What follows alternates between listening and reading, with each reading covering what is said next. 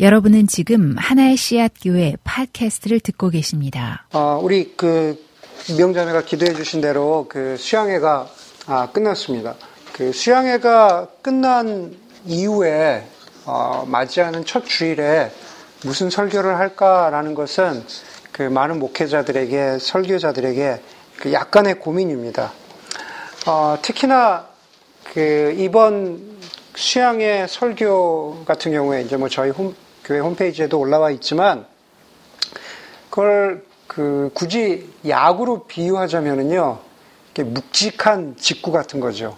빠른 공도요. 빠른 공도 가벼워서 잘 칠 수 있는 공이 있고 야구에서 똑같이 빠른 공인데도 공이 보통 무겁다고 표현을 하죠. 그래서 치기가 어, 어려운 그런 공이 있습니다.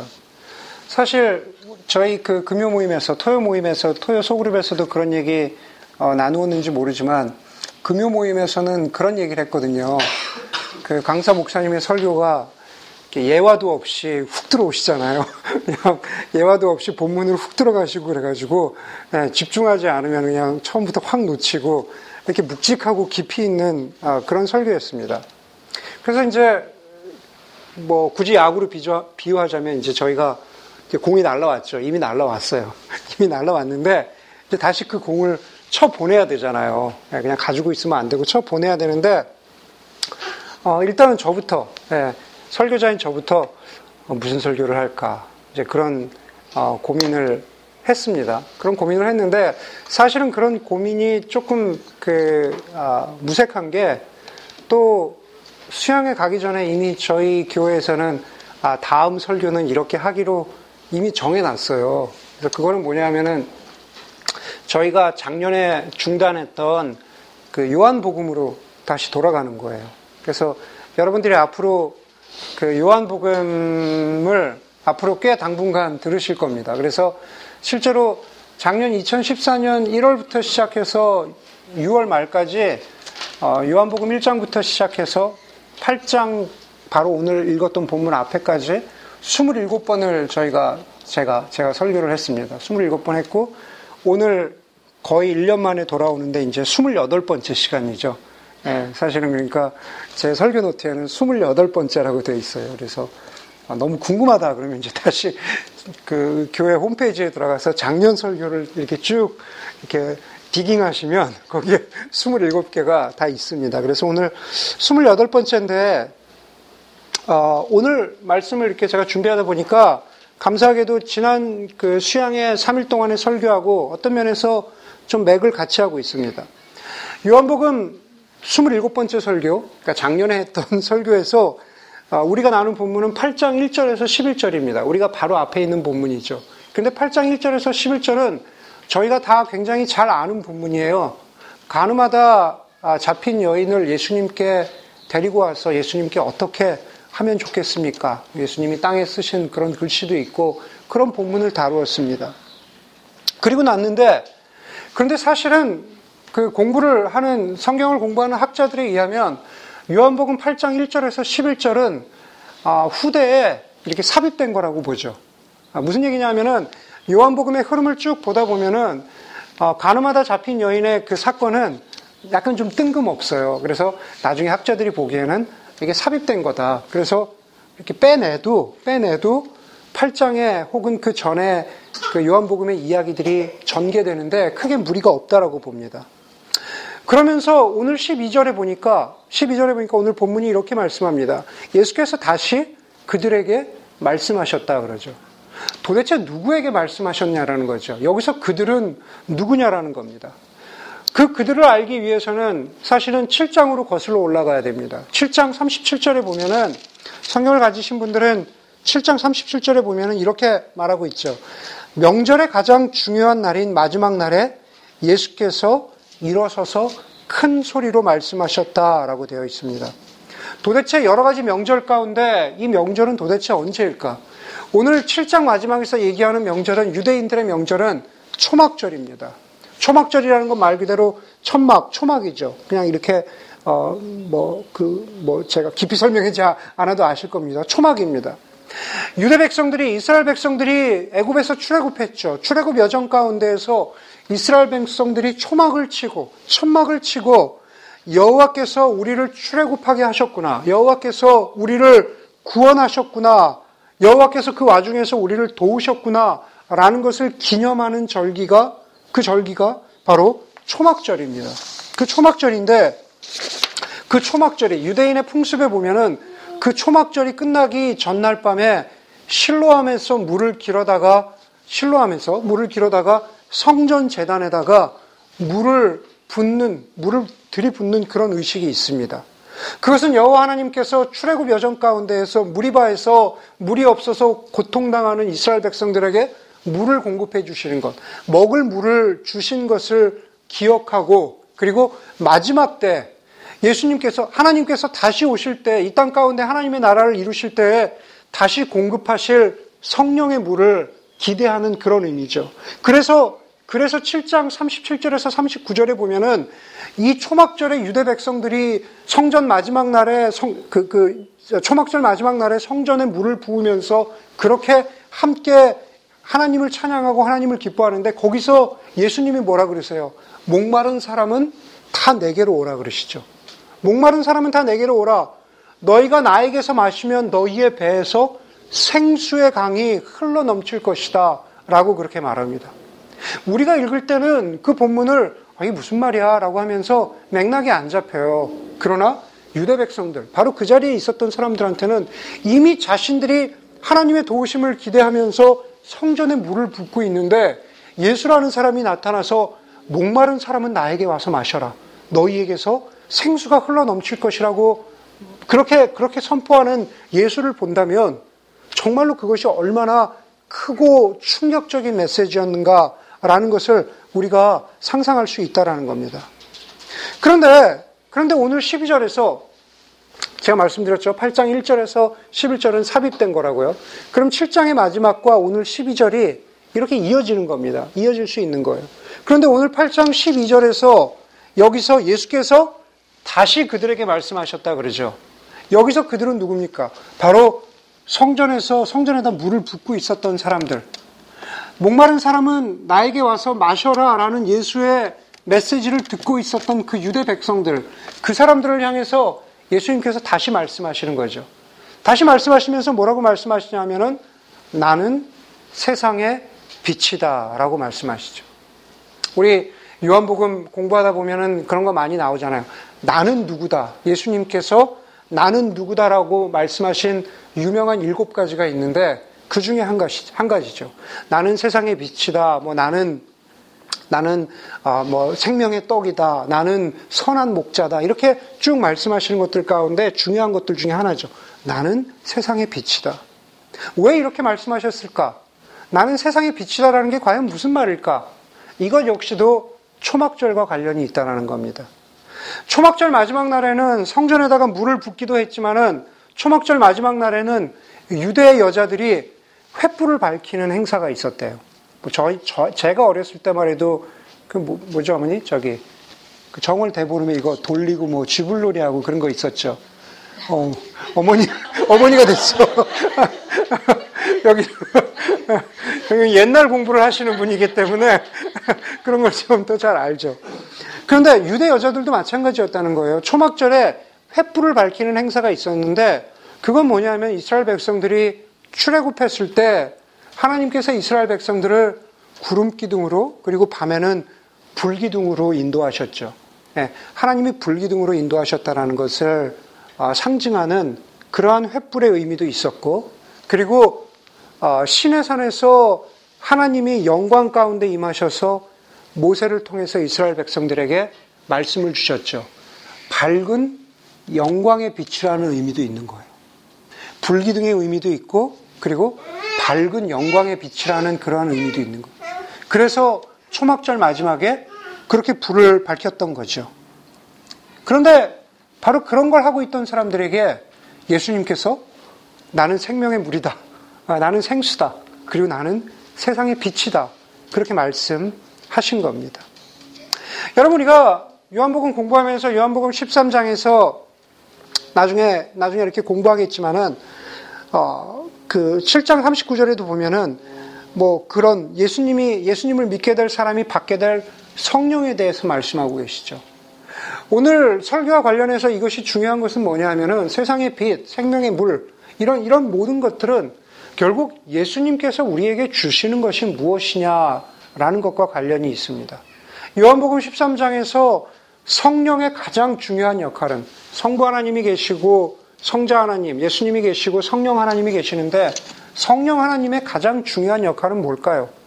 성령 하나님의 가장 중요한 역할은 우리로 하여금 예수님이 말씀하신 것들을 기억나게 하고 예수님이 우리에게 가르치신 것들을 깨닫게 하고 알게 하시는 그 가르치는 역할의 성령님이 가장 중요한, 중요한 거죠.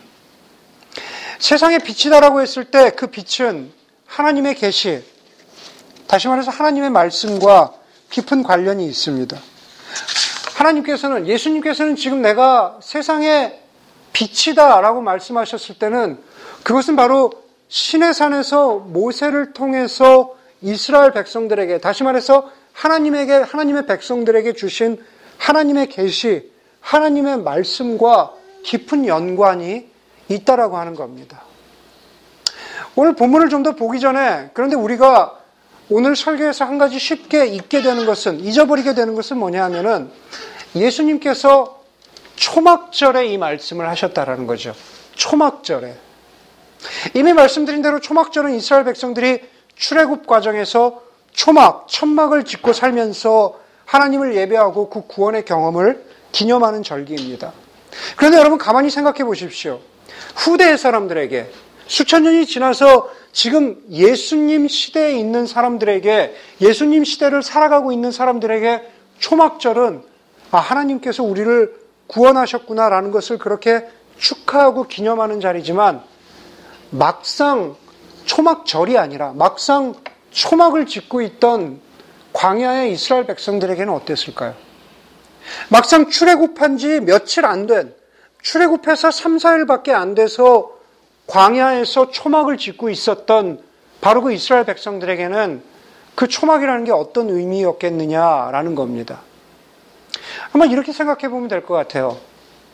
우리 한국 사람들은 8월 15일을 광복절로 지키잖아요. 뭐 일제 식민지 하에 있다가 우리가 어, 광복이 됐습니다. 그래서 뭐, 뭐, 우리 한국 사람들이 뭐 독도 문제에도 어, 민감하고 하여간, 어, 조금, 뭐, 그, 일본과 관련된 거에는 다 민감해요. 하여간 광복절을 우리가, 우리, 우리 후대 사람들은 그것을 지키죠. 예, 꼭 공휴일이어서 좋아하는 건 아니겠지만, 하여간 잘 지킵니다. 그런데 여러분, 1945년으로 돌아가서 1945년 8월 15일, 바로 그 현장으로 돌아가서 그 현장에 있었던 사람들은 어떨까요?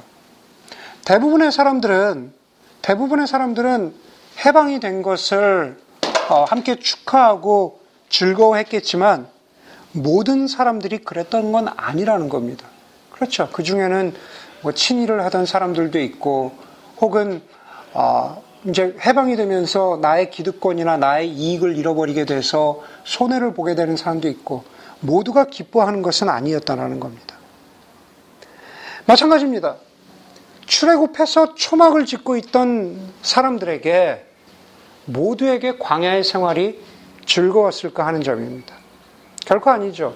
출애굽 보면은 출애굽 군대로부터 아, 예, 저 애굽의 군대로부터 하나님이 자신들을 지켜주시고 구해주신 것을 아, 모두가 기뻐하고 감사하지만 그러나 며칠이 되지 않아서 며칠이 되지 않아서 모든 유대 사람들이 애굽을 그리워하죠.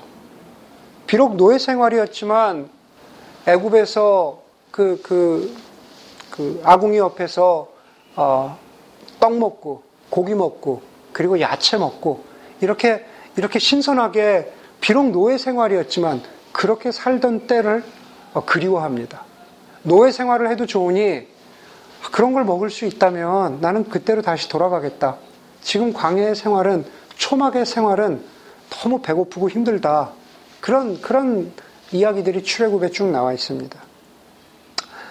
여러분들이 아시다시피 제가 산을 좋아하잖아요. 산에 백패킹을 가는데 목사님 산 속에 들어가서 그렇게 백패킹을 하시면 어, 거기서 차 소리도 없고 인터넷도 없고 전화 소리도 없고 그 산 속에서 자연을 보시면서 하나님을 묵상도 하고 아, 그런 곳에서 기도도 하시고 얼마나 좋으시겠어요, 하나님, 저기 목사님. 그런 곳에서 좋은, 시, 좋은 시간 산 속에 있으면 너무 좋으시겠어요. 라는 그런 얘기들을 저한테 어, 물으시곤 해요. 어, 며칠 동안 산 속에 있으면 그런 시간이 없는 건 아닙니다.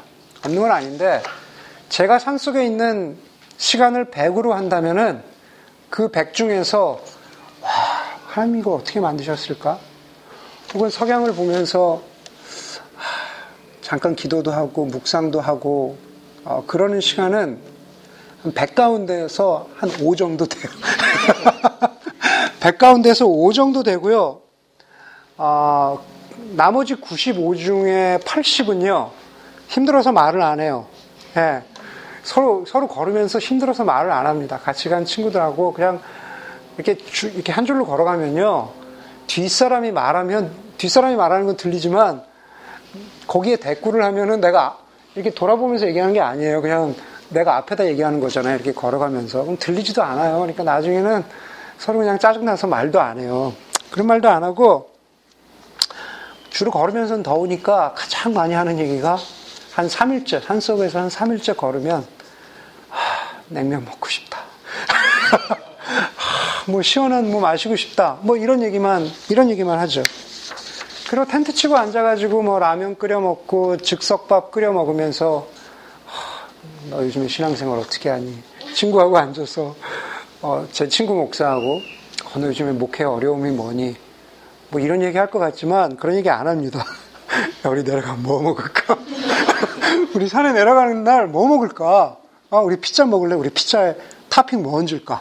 아, 이건 줄까? 이건 줄까? 그래가지고 뭐 주로 그런 얘기만 해요. 내가 피자 시킬 테니까 너 치즈버거 시켜서 우리 나눠 먹자. 뭐 친구랑 그런 얘기만 하다가 어, 꼭 까먹지 마. 까먹지 마. 그리고 내려와서 꼭 그렇게 먹어요. 그냥 그런 주로 그런 얘기 하는 겁니다. 힘들다, 덥다, 어렵다. 주로 그런 얘기 하는 겁니다. 여러분 이스라엘 백성들이 그랬다는 거예요. 예, 초막 찍고 광야에 앉아가지고 야 그때가 좋았지. 어? 우리 여기 왜 나왔니? 우리 여기 왜 나왔을까? 그거 정말 맛있지 않았니? 애굽에서 있었을 때? 그거 진짜 괜찮았잖아. 이런 얘기 주로 하다가 불평하고 그 불평이 극에 달했을 때 모세에게 불만을 불만을 토하고 그게 이스라엘 백성들의 모습뿐만 아니라 우리의 모습이라는 거죠. 하나님께서 우리를 구원해 주셨는데 하나님께서 예수님께서 그 보혈의 은혜로 우리를 구원해 주셨는데 어, 우리는 계속 애굽으로 돌아가려는 옛사람으로 돌아가려는 그러한 모습이 남아 있는 거죠. 초막절이 아니라, 초막절이 아니라, 광야의 초막 가운데에서 살고 있는 것은요, 영적으로 저와 여러분들에게 아직도 현재 진행형이라는 겁니다. 네. 우리 모두가 초막 가운데 살고 있는 건 현재 진행형이에요. 계속 불평하고 힘들고 어렵다고 뭐 불평하기도 하고 좌절하기도 하고 힘들어하는 것, 그 현재 진행형이라는 거죠. 먼저 예수님께서는 당시의 유대인들에게 초막 절에 내가 누구인지를 말씀하심을 통해서 내가 누, 누구인지를 드러내셨고 초막 절에 드러내셨고요. 그리고 지금 우리에게는 지금 우리에게는 영적으로 광야의 초막 같은 삶을 살고 있는 우리들에게 과연 과연 예수님은 누구신가? 라는 것을 본문을 통해서 말씀하, 말씀하고 계시는 겁니다. 오늘 본문에서 예수님이 말씀하시는 것은 구원과 성화는 다시 말해서 우리가 구원받고 우리가 주님 닮아가는 것은 예수님을 통해서만 이루어지고 드러난다라고 말씀하고 계시죠. 요한복음 1장 1절에 보면은 태초에 말씀이 계셨다. 그 말씀은 하나님과 함께 계셨고 그 말씀은 하나님이셨다라고 말합니다. 예수님에 대해서 말씀하시는 거죠. 그리고 요한복음 1장 14절에 보니까는 그 말씀이신 하나님께서 육신이 되셔서 인간이 되셔서 우리 가운데 사셨다라고 말합니다. 예수님은 말씀이신데 예수님이 인간이 되셔서 우리 가운데 오셨죠. 그리고 말씀이라는 것을 우리가 뭐 신학교에서 배우고 그럴 때 계시라 그러죠. 자기를 드러내 주는 것. 그게 계시의 의미거든요. 자기를 드러내 준다. 예. 그래서 하나님께서 자기를 드러내시는 여러 가지 방법 중에 가장 대표적인 게 우리가 자연을 보면서 아 자연 계시다. 우리가 꽃을 보면서 그랜 캐년을 보면서 와 하나님께서 이렇게 만들, 만드셨구나. 그게 자연 계시예요. 또 특별한 계시가 있죠. 말씀이죠. 예, 하나님이 자신을 드러내 보이시는 거죠. 누구를 통해서요? 예수 그리스도를 통해서.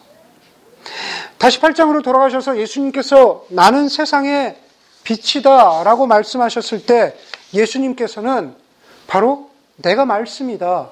내가 하나님의 계시다. 나를 통해서 하나님이 드러나셨다.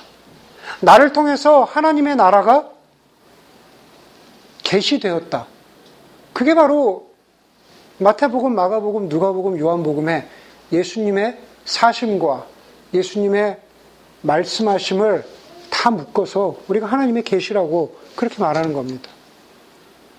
그 안에 그 안에 바로 구원이 있고 하나님의 말씀 안에 우리가 주님 닮아가는 모든 삶의 모습들이 있는 거죠. 여러분, 그것은 지금도 마찬가지죠. 당연한 얘기죠. 많은 사람들이 하나님을 찾습니다. 많은 사람들이 하나님을 알기 원합니다. 경험하기를 원하죠. 그런데 하나님을 알기 원하고 경험하기 원하는 그 열심이, 그 열심이 항상 좋은 방향으로만 가는 것은 아닙니다. 열심히 있다고 해서 그게 좋은 건 아니라는 거예요. 이미 자신을 말씀을 통해서 충분히 계시하신 하나님이 계신데 어떤 경우에는 말씀이신 하나님을 우리가 옆에다가 젖혀두고 다른 것을 통해서 하나님을 찾으려고 하는 경우들이 있어요. 다른 것을 통해서 하나님을 경험하려고 하는 그러한, 그러한 열심들이 있습니다. 그러한 열심만 가지고는 안 된다라는 겁니다. 열심을 냈지만 길을 잃어버리는 경우가 있습니다. 열심을 냈지만 엉뚱한 곳에 다다를 수가 있는 겁니다. 14절에 보니까는 이렇게 말합니다. 예수님께서 14절에서 유대 사람들에게 너희는 내가 어디에서 왔는지도 모르고 내가 어디로 가는지도 모른다라고 말합니다. 예수님을 제대로 알지 못하면 정말 예수님이 누구인지 오해, 오해하게 된다라는 거죠. 예수님이 하나님의 아들이신지 아니면 그 당시에 있었던 선지자들, 흔히 얘기하는 선지자들 중에 하나인지 착각하게 된다라는 겁니다. 그게 14절의 본문의 의미예요. 그런데 조금만 묵상해 보면은 그 14절 말씀, 내가, 너희는 내가 어디에서 왔는지도 모르고 어디로 가는지도 모른다고 하는데 그것을 조금만 묵상해 보면은 우리는 간혹 사람들 가운데는 간혹 예수님이 정하신 길 외에 다른 길을 쫓아가면서 이 길이 예수의 길이야 라고 그렇게 착각하는 경우가 있다라는 겁니다. 그러면은 정말 예수님은 저쪽으로 가 계시, 이쪽에서 오셨고 저쪽으로 가고 계시는데 우리는 엉뚱한 방향으로 갈 수 있다라는 거죠. 우리를 통해서 드러내신 바로 이 말씀 가운데 계시되신 예수님의 이 말씀 가운데 구원과 성화의 길이 있다라는 겁니다. 그러면서 예수님은 본문에서 또 이렇게 가르치십니다.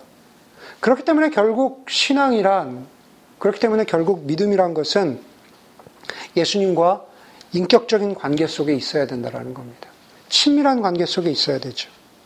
16절 우리가 함께 보겠습니다. 8장 16절에 보니까 16절 뒷부분에요. 중간 이후 부분에 나를 내가 혼자 있는 것이 아니라 나를 보내신 아버지께서 나와 함께 계시기 때문이다 그랬습니다.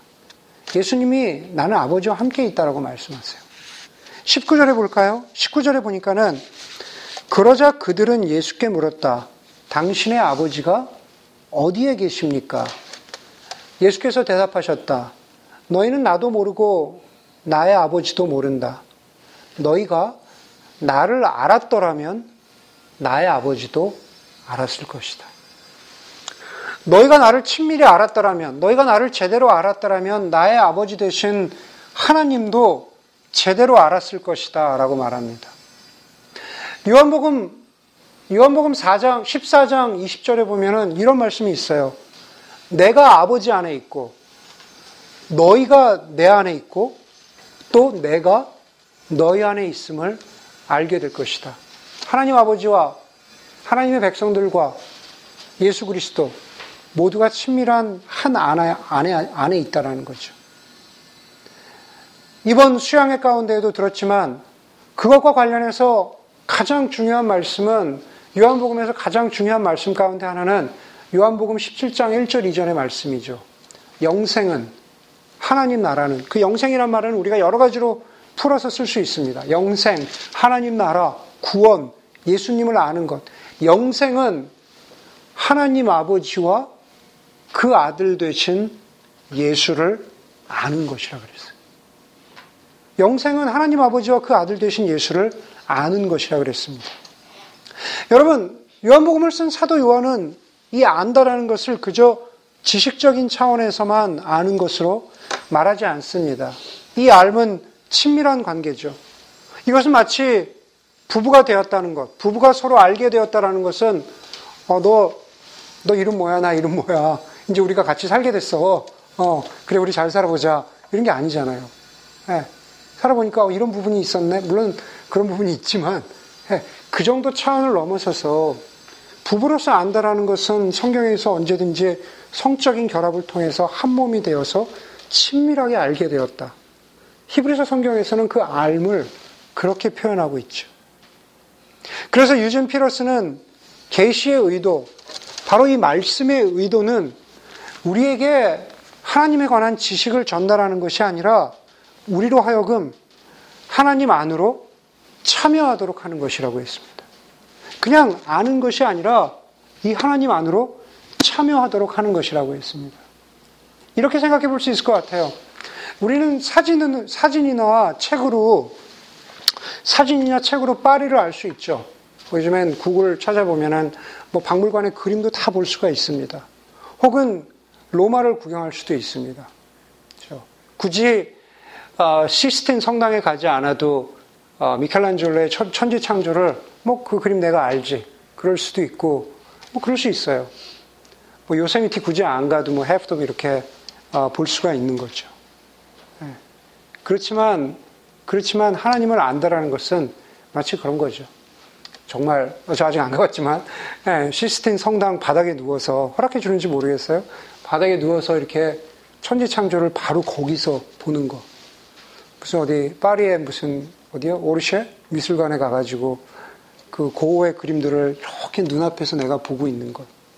예, 저로 따지면 어, 요세미티에 해프돔에 올라가가지고 이게 해프돔이야. 그걸 직접 느껴보는 것. 그냥 아는 게 아니라 바로 그 하나님의 경험 속으로 들어가는 것. 하나님 안으로 참여하도록 하는 것. 그게 진정한 알미, 알미다라는 거죠. 우리로 하여금 그렇게 하나님이 우리와 친밀한 관계를 맺기를 원하시는데 그런데 우리가 우리 우리 많은 그리스도인들이 저를 포함해서 우리가 갖고 있는 오해 가운데 하나는 이런 겁니다. 마치 하나님과 더 친밀해지기 위해서 우리가 뭘 해야 되는 것 같아요. 아, 내가 뭘 해야 되지? 내가 좀 뭘 해야 되는데 하나님하고 좀 더 가까워져야 되는데 그렇게 우리가 아, 애를 쓰고 노력을 한다라는 겁니다. 그러면서 가까워지지 않는 예, 가까이 하기엔 너무나 먼 당신 같은 하나님 때문에 아, 어디 계시지 하나님이 그렇게 고민한다라는 겁니다. 그런데 그게 우리가 우리의 오해라는 거죠. 이사에서 이사에서 43장 1절 이하의 말씀에 보니까 우리가 잘 아는 말씀이죠. 두려워 두려워 말라. 내가 너를 구속하였고 내가 너를 불렀나니 너는 내 것이라 그랬죠. 그 주도권을 하나님과 우리가 친밀한 관계를 맺어가는 그 시작과 주도권을 누가 가지고 계십니까? 하나님이 가지고 계시죠. 하나님이 가지고 계시죠. 우리가 하나님을 알려고 그렇게 애쓰기 전에 하나님이 우리를 구원하신 것처럼 또 우리로 하여금 하나님과 가까이 가도록 하신다는 거죠. 17세기에 청교도 목사인 토마스 굿윈이라는 사람은 자신이 길거리에, 길거리에서 본 아버지와 어린 아들의 모습을 책에 쓰고 있는데요. 이렇게 쓰고 있어요. 아들과 함께 길을 걸어가던 아버지가 갑자기 길거리 한복판에서 그 아들을 들어 올려서 끌어 안아주고 그 어린 아들의 얼굴에 뽀뽀해주고 그리고 그 어린 아들에게 내가 너를 사랑한다. 그렇게 얘기해주고 그렇게 몇 번을 반복하더니만 그 어린 아들을 다시 땅에 내려놓고 손잡고 걸어간 그 장면을 어, 책에 쓰고 있어요. 별거 아닌 것 같죠. 그런데 거기서 토마스 구드윈 목사님이 이렇게 이렇게 얘기를 이렇게 이런 질문을 던지죠. 어떤 것이 더 아들다움인가? 어떤 것이 더 아들다움인가? 어린 아들이 그냥 길거리에 서서 아빠의 손을 잡고 있을 때 더 아들다움인가? 아니면 아버지가 그 어린 아들을 끌어안고 허그해주고 뽀뽀할 때 그 어린 아들은 아들다움을 더 느낄까? 객관적이고 법적으로는 둘 다에 아무 차이가 없습니다. 그렇죠. 길거리에 그냥 아빠 손을 잡고 서 있든지, 허그를 해주든지, 거기에 차이가 없어요, 법적으로는. 이것도 아들이고 이것도 아들입니다. 그럼 여러분, 주관적인 경험으로는, 주관적이고 경험적으로는 그냥 땅 위에 아빠가 서 있는 아들보단 아빠가 그 아들을 끌어안아주고 뽀뽀해주고 사랑한다라고 이야기해 줄 때 주관적이고 경험적으로는 그 아이는 아들다움을 내가 더 아빠의 아들이구나 라는 것을 더 느끼지 않았을까요? 바로 그런 겁니다.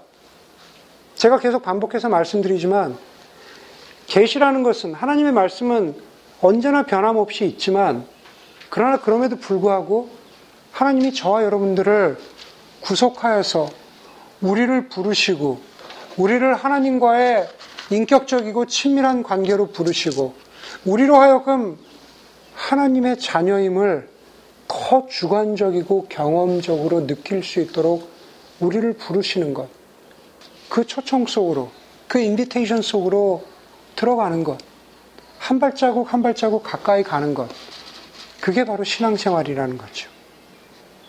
그렇기 때문에 그렇게 친밀하고 인격적인 하나님과의 관계 속에 있는 사람은 그 삶 가운데에서 빛 대신 예수님처럼 빛을 드러내 보이는 삶을 살 수밖에 없는 거죠.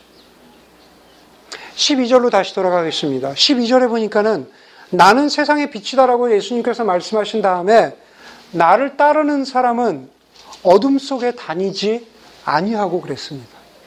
나를 따르는 사람은 어둠 속에 다니지 아니하고 하나님과의 친밀한 관계 속에 있는 사람은 그 삶 가운데에서 어둠 속에서 걸어가는 게 아니라 빛 대신 예수와 함께 걸어가는 삶이다라는 거죠.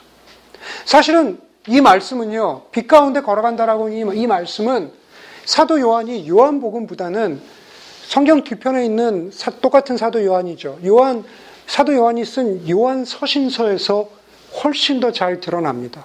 요한 일서를 여러분들이 짧은 장이기 때문에 언제 한번 쭉 앉아서 읽어보세요.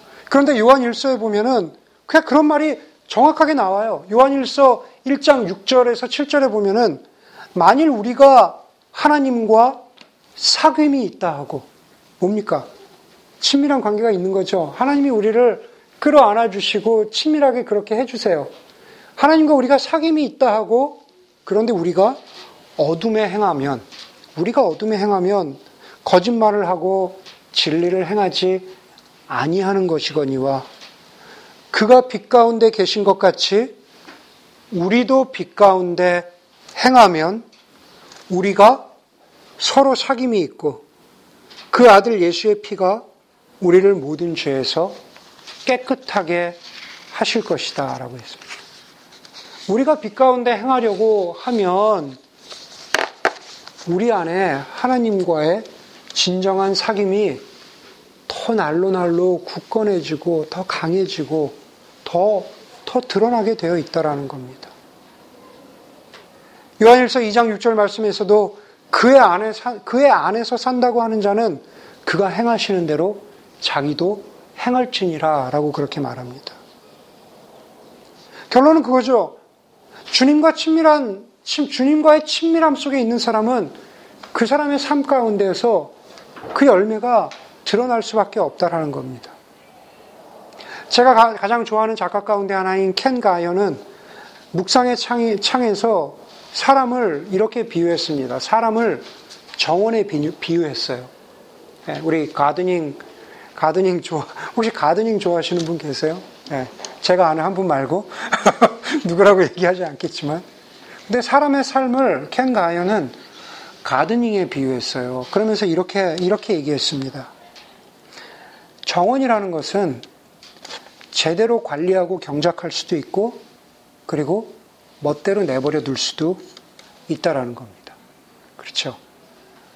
가든을 내가 아주 가꾸어서 경작을 하든, 그리고 그냥 아무 손길도 주지 않고 내버려 두고 그냥 버려 두던 간에 이 파트가 중요해요. 켄가요가 뭐라고 얘기하냐면 경작하든 내버려 두든 그 가든에서는 뭔가가 자라고 있다라는 거. 의미를 아시겠어요? 네. 경작을 하면 거기에서 이쁘고 좋은 것들, 예쁜 꽃들이 자라나죠. 내버려 두도 내버려 두면 뭐 우리가 아는 대로 뭔가가 자라죠. 잡초가 자라는 거죠. 엉겅퀴가 자라고 안 좋은 것들이 자라는 겁니다. 우리의 마음으로부터 시작해서 우리의 삶이 그렇다라는 겁니다. 우리의 삶은 정원과 같아서 경작하든 내버려 두든 무엇인가 자라게 되어 있습니다. 저와 여러분들은 주님께서 우리로 하여금 바로 당신을 아는 것이 계시의 말씀이고 그리고 거기서 객관적으로 거기서 끝나는 것이 아니라 그분이 우리를 부르셔서 하나님과의 친밀한 관계로 들어가 들어가도록 하셨어요.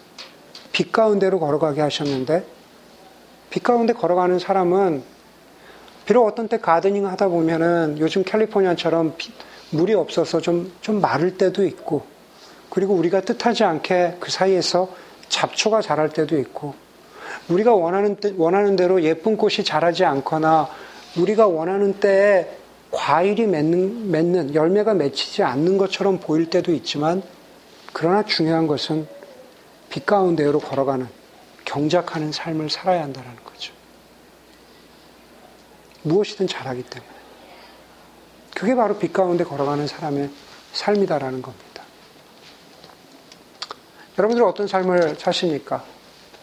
말씀을 통해서 하나님과의 친밀한 관계를 맺고 빛 가운데 걸어가는 그러한 비록 우리가 우리의 삶이 초막과도 같은 초막과도 같은 그러한 삶이지만 그러나 빛 가운데로 걸어가는 그러한 삶이 되기를 주의 이름으로 간절히 축원합니다.